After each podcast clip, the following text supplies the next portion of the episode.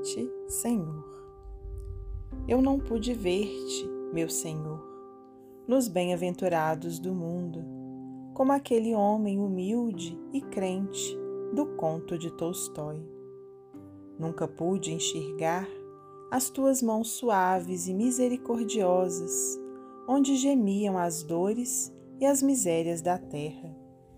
E a verdade, Senhor, é que te achavas como ainda te encontras nos caminhos mais rudes e espinhosos, consolando os aflitos e os desesperados. Estás no templo de todas as religiões, onde busquem teus carinhos. As almas sofredoras, confundindo os que lançam o veneno do ódio em teu nome, trazendo a visão doce do céu para o olhar angustioso de todas as esperanças. Estás na direção dos homens, em todos os caminhos de suas atividades terrestres, sem que eles se apercebam de tua palavra silenciosa e renovadora, de tua assistência invisível e poderosa, cheia de piedade para com as suas fraquezas.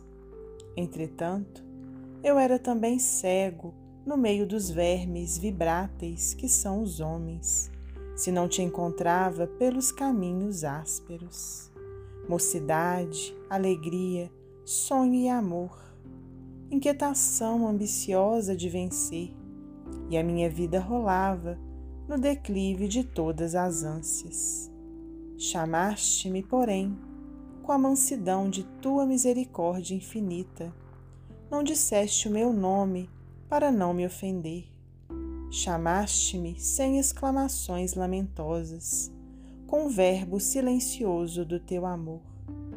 E antes que a morte coroasse a tua magnanimidade para comigo, vi que chegavas devagarinho, iluminando o santuário do meu pensamento, com a tua luz de todos os séculos.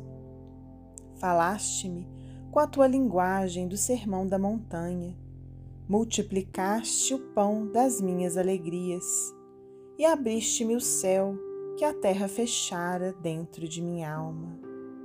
E entendi-te, Senhor, nas tuas maravilhas de beleza, quando te vi na paz da natureza, curando-me com a dor. Rodrigues de Abreu Psicografia de Francisco Cândido Xavier, do livro Parnasos de Além